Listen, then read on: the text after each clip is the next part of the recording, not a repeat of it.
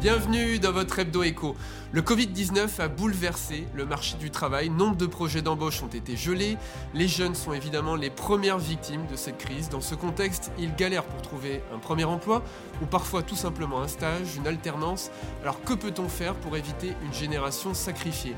Nous allons débattre avec Nicolas Moreau, qui est le directeur de Pôle Emploi en Gironde, et Marina Honta, qui est vice-présidente à l'Université de Bordeaux, en charge de l'orientation et de l'insertion professionnelle. Alors on va commencer avec vous, Nicolas Moreau. Quel est justement l'état du marché de l'emploi aujourd'hui en Gironde pour les jeunes?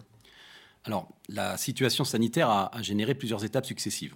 Euh, le premier confinement euh, a généré un arrêt assez brutal d'une partie de l'activité, avec des secteurs totalement à l'arrêt et d'autres euh, plutôt à mi-régime, je dirais. Et les deux autres confinements adaptés ont été moins impactants pour l'activité économique.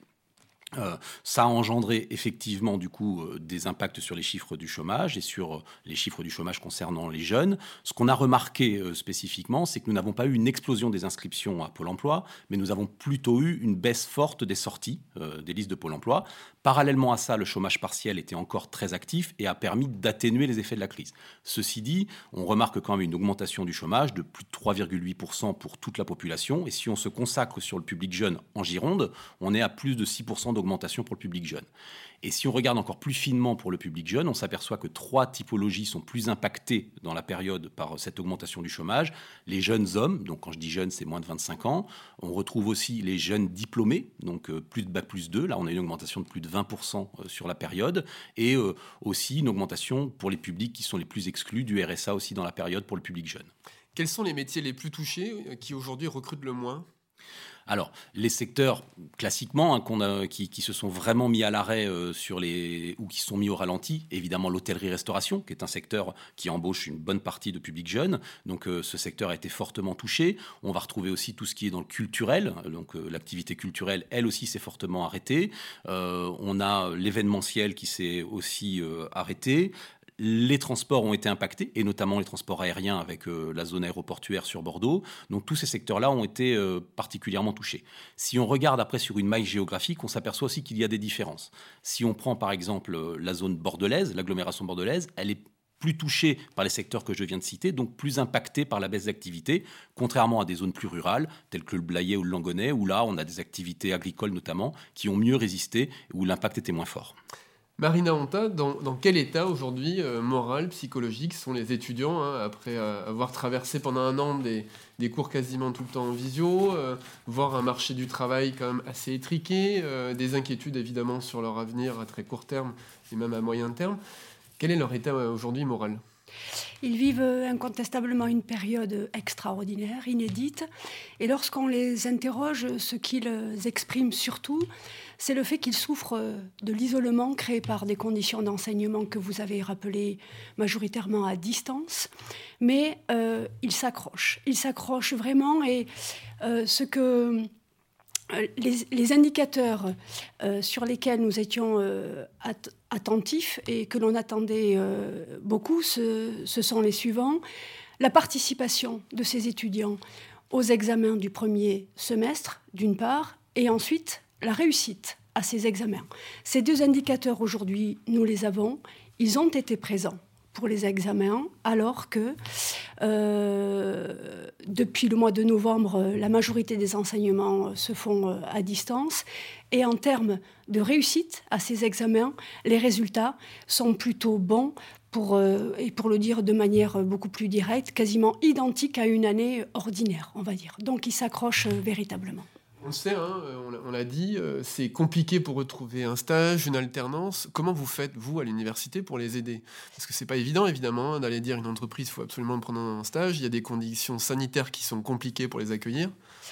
D'abord, nous comptons beaucoup euh, sur euh, un engagement remarquable des responsables de formation, des équipes pédagogiques qui œuvrent chaque jour au fait de euh, fidéliser les contacts stages euh, pour euh, permettre cette insertion en stage. Et puis ensuite, à l'échelle de l'établissement, de manière générale, nous avons pris des mesures aussi qui consistent pour, pour certaines d'entre elles à, à, permettre le report du stage en dehors d'une année universitaire classique c'est-à-dire la possibilité est donnée de prolonger le stage jusqu'à la fin de l'année civile, le mois de décembre.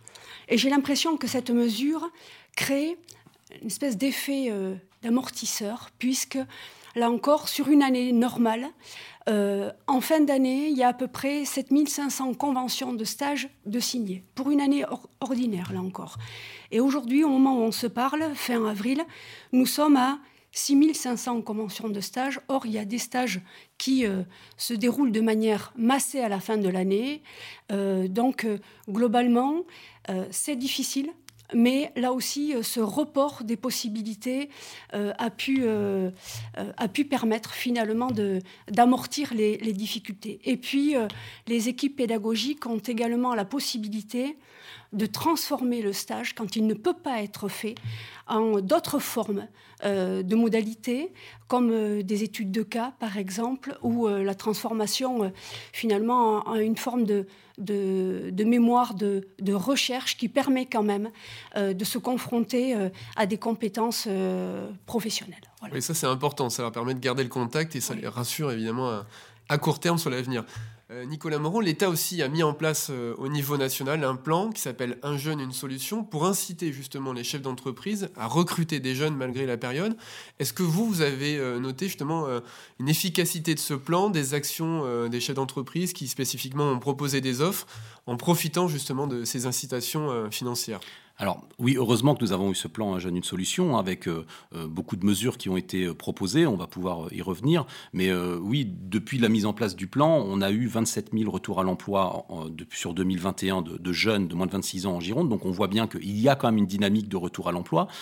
et ces mesures ont été très utiles. elles ont permis d'atténuer les effets de la crise sur l'augmentation du public, du chômage sur le public jeune, ça c'est certain.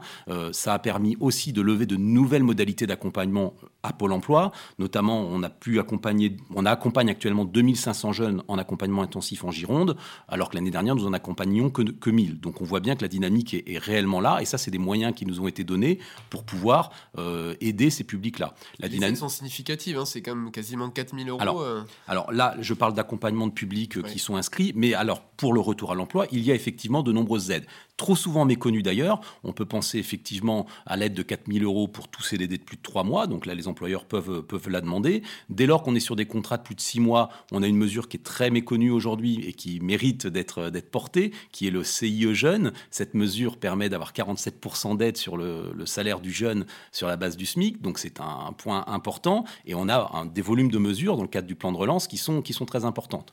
On peut penser aussi aux emplois francs pour les jeunes qui sont issus de quartiers prioritaires de la On va jusqu'à 15 000 euros d'aide. On peut monter jusqu'à 17 000 euros si c'est un jeune sur la durée du contrat quand c'est un contrat long.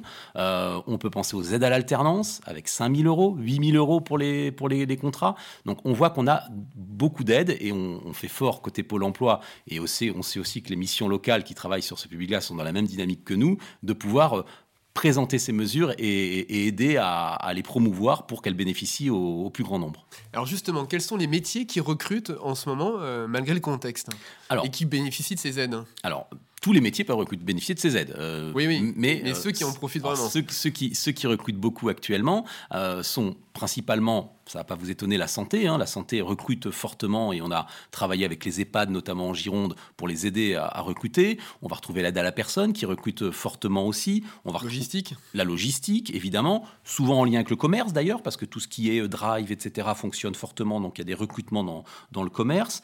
Les secteurs du numérique sont des secteurs qui recrutent fortement, et notamment pour des jeunes diplômés, il y a des vrais débouchés, les entreprises recherchent beaucoup de candidats. Tout le travail distanciel a, boosté ce secteur-là. On voit bien que le numérique euh, travaille fortement et une partie de l'industrie aussi. On peut penser à de l'industrie agroalimentaire. Certaines parties de l'industrie euh, euh, recrutent aussi fortement. Marina Hontin, on, le sait, on le voit sur le marché du travail, il y a aussi beaucoup de reconversions, beaucoup de gens qui sont euh, posés des questions qui sont déjà en poste. Pour les étudiants, évidemment, il y a des questionnements, il y a certains qui se sont peut-être dit je me suis trompé de voie ou cette voie est bouchée en termes de, de, débouchés sur l'emploi. Alors, comment vous, à l'université, vous pouvez faciliter ces reconversions? Nous sommes en train de, euh, de travailler à, la, à une forme de, d'accompagnement à la personnalisation des parcours. Euh, très longtemps, et, aujourd'hui encore, euh, l'offre de formation à l'université, et notamment à l'université de Bordeaux, a été organisée de manière classique par cycle, la, licence, le master, et puis par filière de formation.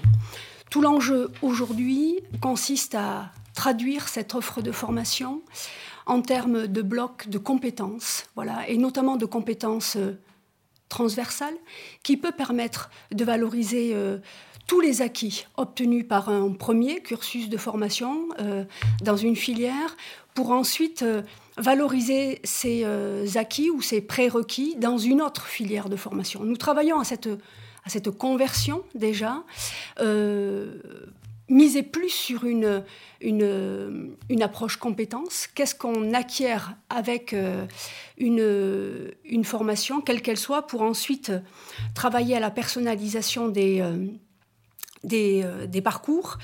et puis, nous essayons également de, de, permettre à des étudiants, dans cette dynamique de personnalisation des parcours, d'ouvrir euh, leur possibilité d'aller euh, euh, chercher des unités d'enseignement, des connaissances, des compétences dans d'autres filières également pour pouvoir enrichir ces parcours et aller vers une, une forme de, de, diversité des trajectoires qui est, on le sait, précieuse pour l'employabilité au bout du compte.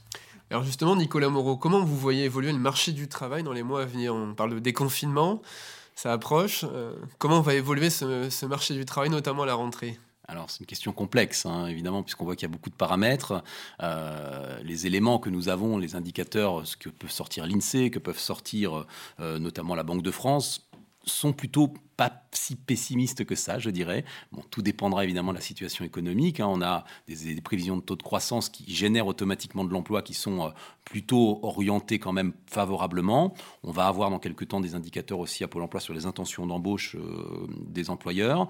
Euh, donc on, peut espérer quand même que la situation aille vers du mieux. Une chose est certaine, c'est que si notamment l'hôtellerie-restauration redémarre et le secteur culturel redémarre, ce sera déjà une vraie, une vraie, une vraie bouffée d'oxygène. On se prépare, nous, côté Pôle emploi, notamment avec l'UMI, euh, au rush, je dirais, de la réouverture des restaurants, qui peut permettre de donner effectivement un, coup de boost.